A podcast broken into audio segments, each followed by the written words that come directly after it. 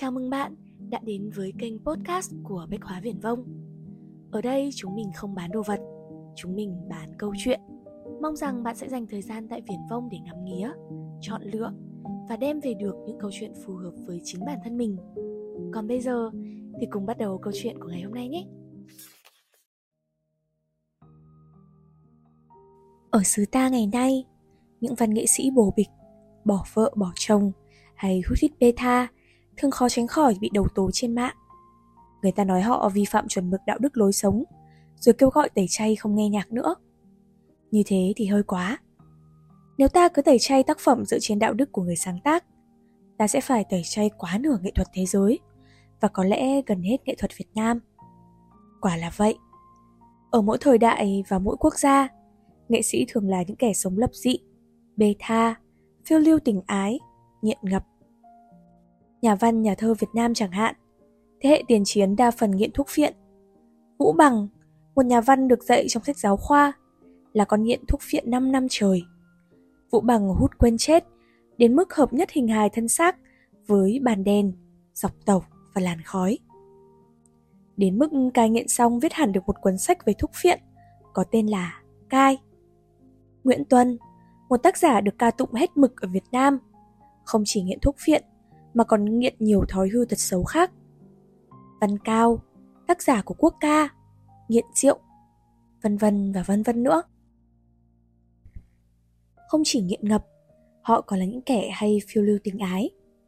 Victor Hugo ngoại tình với vô số ca sĩ, diễn viên ở Paris. Ông nghiện sách và hay đi nhà thổ đến mức vào ngày Hugo mất, các nhà thổ Paris đều đóng cửa.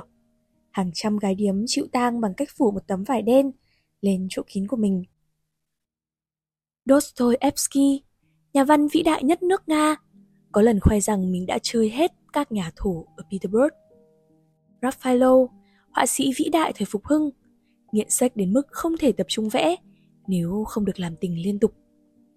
Và vì làm tình quá độ, ông đột tử khi còn rất trẻ. Anaïs Nin ngủ với cả bố mình, nhưng người ta vẫn đọc Anaïs Nin. Những chuyện điên cuồng trái luân thường đạo lý như thế, người trần mắc thịt chúng ta không ai muốn tin là thật, nhất là khi nó xuất hiện ở những người ta hâm mộ. Ta muốn tin họ là những ông thánh. Nhưng với các ông thánh, đôi khi đó lại là chuyện bình thường và họ làm vì chẳng thấy có gì là sai. Chỉ đơn giản là chúng ta và họ sống ở những hệ quy chiếu khác nhau, với chuẩn mực đúng sai khác nhau hoàn toàn. Phạm Duy, nhạc sĩ tài hoa và học bậc nhất Việt Nam, ngoài yêu vợ ra, còn yêu không biết bao nhiêu cô nữa.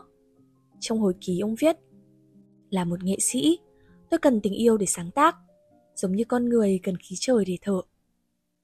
Những phiêu lưu tình ái của Phạm Duy là scandal trong đô thành Sài Gòn thời trước bảy mươi lăm, nhưng hình như không có ai kêu gọi tẩy chay nhạc Phạm Duy vì lý do này. Thêm nữa, những người tẩy chay vì lý do đạo đức chắc chưa bao giờ nghĩ rằng đạo đức của mình lại không phải thứ tuyệt đối. Chúng ta hay ghét ca sĩ bỏ vợ này, lấy vợ kia, hoặc thậm chí chỉ yêu người này bỏ người kia. Nhưng chúng ta không nghĩ rằng chuyện đa thê vẫn được chấp nhận ở nhiều nơi trên thế giới, và cả những tôn giáo lớn như là đạo hồi cũng cho phép chuyện này. Nói cho cùng, đạo đức cũng chỉ là thứ do con người đặt ra, và mỗi nơi, mỗi thời đại lại mỗi khác. Cho dù đạo đức là tuyệt đối đi nữa, vùi dập nghệ sĩ vì lối sống của họ không đúng chuẩn mực của số đông cũng là việc hơi vô lý. Bạn hát karaoke không hay bằng Mỹ Linh thì bạn có thể bảo vì tôi không tập hát nhiều như Mỹ Linh. Vậy khi một nghệ sĩ sống sai, liệu người ấy có thể nói vì tôi không sống cuộc đời bình thường nhiều như bạn? Bắt họ sống theo những chuẩn mực số đông chẳng khác nào bắt một cái xe đua ép một phải chạy tiết kiệm xăng xe như là xe Honda cả.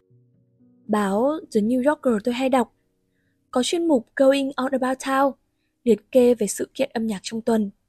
Editor báo ấy thường đặt một câu rất hóm hỉnh ở đầu mục này như sau: nghệ sĩ có cuộc sống phức tạp. Câu ấy thật vui vẻ và nhẹ nhàng. Có lẽ chúng ta cũng nên nhìn nhận các nghệ sĩ, nhất là những người tuổi đời quá trẻ theo cách ấy, thay vì dùng những từ đao to búa lớn và kêu gọi tẩy chay.